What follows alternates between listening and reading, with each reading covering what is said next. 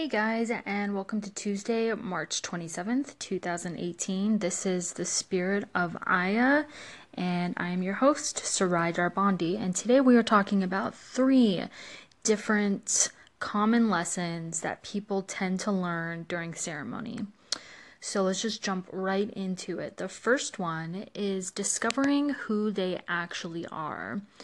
And what this really means is kind of ayahuasca has a way of unraveling the ego right in front of a person whether it's like mentally through images through bodily sensations um, all these different ways that it shows or she shows somebody that dude like this isn't real. This isn't who you actually are. Who you actually are is this infinite being this beautiful um, powerful um, person. And that can be really scary, right? Because that means like m- most of our thinking that we do, it's like, it's not that it's not important or it's not real, but it's not who we are. You know, um, we we aren't our egos. Um, so we uh, we over identify with our ego. We we make it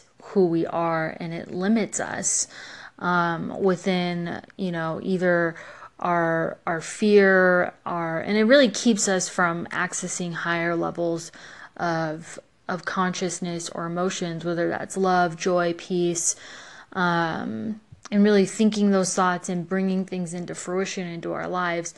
Um, and so it uh, finally, you know, allows someone to kind of break the chains of that and realizing that um, that's just not that's not who they are. Um, so that kind of brings us to our second common lesson, which is you learn that you control your own thoughts.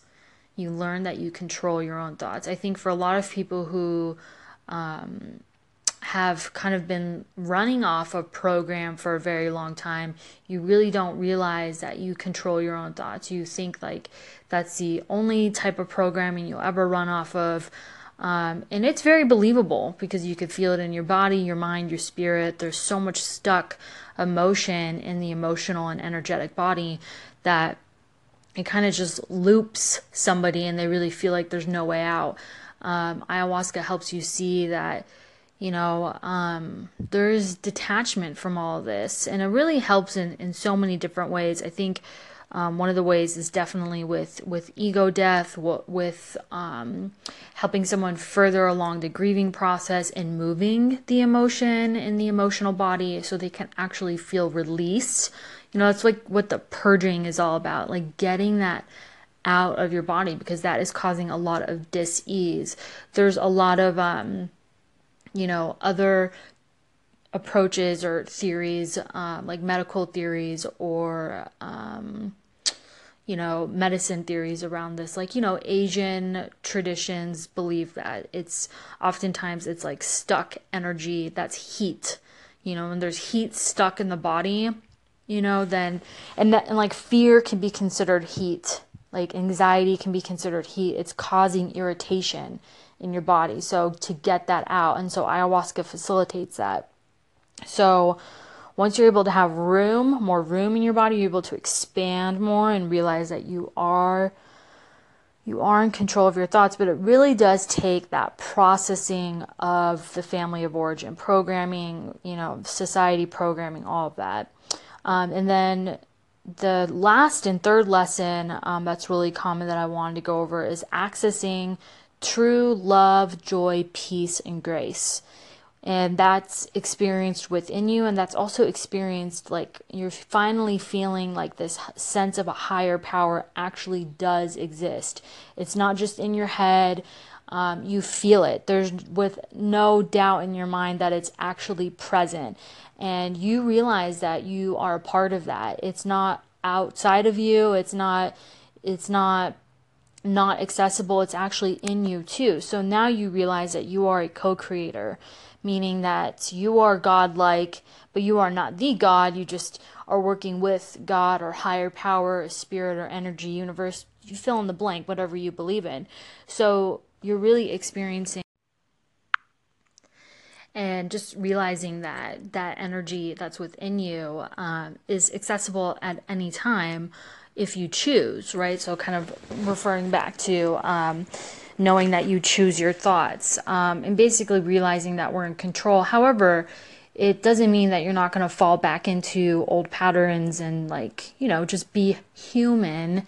Um, I think that's another big lesson to realize um, out of all of this as well is that even though you discover all these things, you know, I've said many times on here before that ayahuasca does not completely dissolve the ego. The ego will always be there. Um, it's really, you know, really understanding how to set it aside and work outside of it.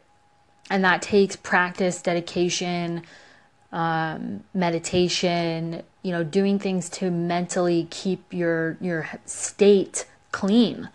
You know, that actually includes a lot of things like setting boundaries and hanging out with the right people and being around people who inspire you and eating the right things and getting to bed on time. It takes a lot of work to make sure you're mentally on point because when all those things kind of go to the wayside, then so does your mind. So that's why I often say, like, no matter how many ceremonies you do, nothing can replace daily habits um, and just investing in yourself. No one it's kind of like one of those things that's taken me a really long time to understand is no one's going to do any of that for you but you. So that is today's segment. Um, I will see you guys here back tomorrow on Wednesday.